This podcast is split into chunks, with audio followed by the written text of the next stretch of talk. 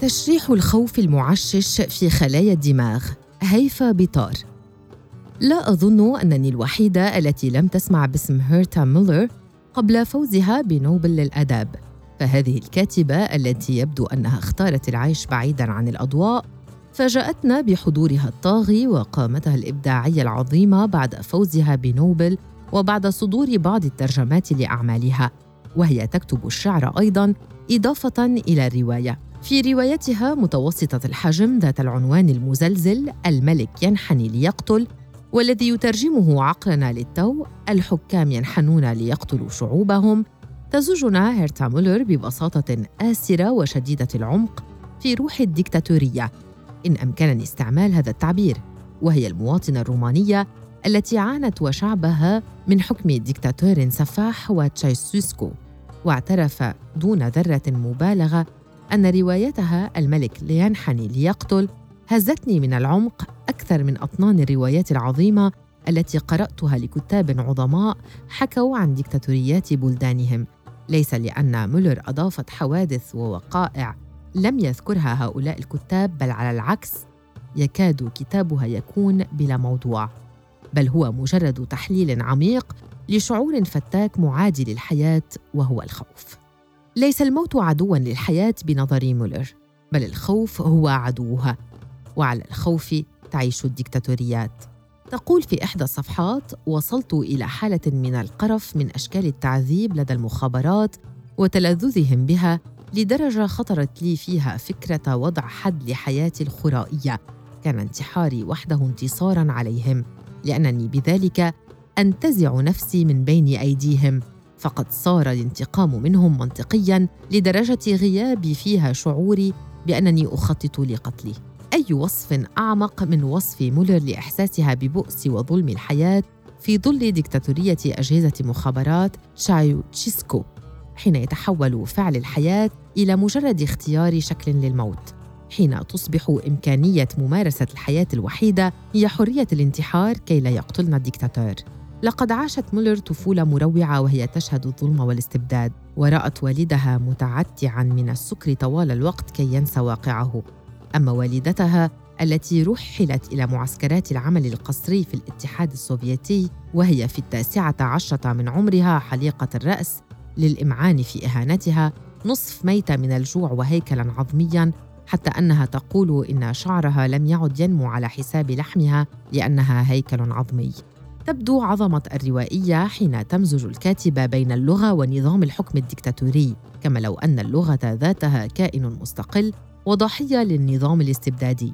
تقول: كنا نتعلم نسيان الكلام، وكأننا خبأنا أنفسنا خلف صمتنا، وكنا نستمع بأعيننا أكثر مما نستمع بآذاننا، كان كلامنا ناقصاً، فالجملة التالية لا تأتي إلا بعد الجملة الأولى، أما في الصمت فيخرج كل شيء دفعة واحدة ويعلق في ذهن الآخر دفعة واحدة أيضاً. يمكن لكلمة أو عبارة أن تتسبب بقتلك في ظل النظم الاستبدادية، لذا يحل الصمت ولغة العيون بدل الكلام. لكن موللر تنتبه بطريقة بارعة الذكاء لدور النكتة كتنفيس عن الضغط النفسي والانهيار العصبي والخوف الذي يتجاوز حد الذعر من الديكتاتور والمخابرات، فتصف الحيل اللغوية والدعابات الكلامية المبطنة بالسخرية والنكات الساخرة من المخابرات. كان الشعب يحتقر الديكتاتور بالنكت، وموللر تؤمن أن اللغة هي وطنها، ليس لأنها تعتبر اللغة الرومانية هي الأجمل، بل لأنها اللغة التي تعطيها الثقة بنفسها. لكن حين تضطرب الحياة ويختل كل شيء فيها، فإن الكلمات تنهار أيضاً، مجرد كلمات تزج فينا بالسجن وتقتلنا. لم أقرأ لكاتب وصف لغة الخوف مثل هيرتا موللر. تقول: لكل لغة عيونها. الخوف يجعلنا ننسى اللغة، الخوف الخالي من المخ، لأنه يعشش في الرأس ويأكله كسرطان. خوف بلا مخ تعجز عن معالجته ولا تعرف سببه الدفين. موللر كانت قد قررت الموت كخيار وحيد لحريتها لو بقيت في رومانيا. كانت تدرك مزاجها السوداوي وبؤس أمها وشعبها ووالدها المتعتت من السكر، كما لو أنه عاجز عن استيعاب واقع وحشي القسوة، وكانت تدرك انهيارها النفسي الداخلي وانعدام تأقلمها مع حياة متوجة بالموت. في أكثر من فصل في الرواية تتساءل: كيف يمكن التأقلم مع حياة متوجة بالموت؟ وكانت تعي حاجتها الماسة للتماسك الداخلي، لكنها لم تعرف كيف تنجزه في هذا الجو الكابوسي حيث يشعر المواطن أن برغش الغرفة يتنصت عليه. وصل بها الأمر والمعاناة إلى نوع من الخبل الذهني والتساؤل عن قيمة الحياة. كانت تعاني ليس من انهيار الحياة بل من انهيار الكلمات أيضاً، وهنا يأتي الحس العميق لهذه الكاتبة الوجدانية التي ربطت بشكل مذهل بين اللغة والاستبداد، فتقول: كثيراً ما كنت أفكر بدون كلمات لأنني لا أجد الكلمات المناسبة لمشاعري، كما لو أن الدكتاتور يحول محتويات اللغة إلى أسلحة مضادة للحياة، لأن اللغة تتحول لشعار تمجيد القائد ونظم قصائد لتعظيمه وإدخال أقواله التافهة في المناهج المدرسية، ويجعل التلاميذ بكلمات تأليه القائد والحزب. تصير اللغة أداة تعذيب وغربة واضطهاد، حتى أنها تصف فرح الناس بأنه نوع من الهبل، لأنهم وصلوا إلى مرحلة عدم التحمل فانهارت أعصابهم في عمقها.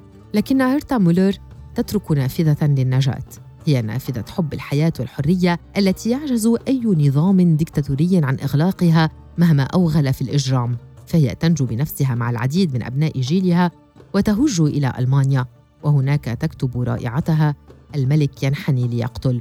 وأخجل من البوح أنها أبكتني حين قالت إن أكثر من دعمها في غربتها في ألمانيا هي لغتها الأم الرومانية. تقول: كانت اللغة الرومانية لهؤلاء اللاجئين والهاربين خارج رومانيا وطناً، كانت لغة معافاة في رؤوسهم التي نخرها الخوف. اللغة هي الوطن وهي الأم، وسوف تعوضهم عن كل شيء فقدوه. رواية هيرتا موللر الملك ينحني ليقتل رواية بلا أحداث، ولا تتحدث إطلاقاً عن طرق التعذيب، وليس فيها اسم لبطل أو بطلة. إنها رواية الحياة الكريمة لبشر وقعوا ضحايا نظام ظالم يعادي الحرية والكرامة وحق الشعوب في الفرح والحياة. إنها رواية نفسية بامتياز في تشريح الخوف المعشش في خلايا الدماغ وفي DNA الخلايا.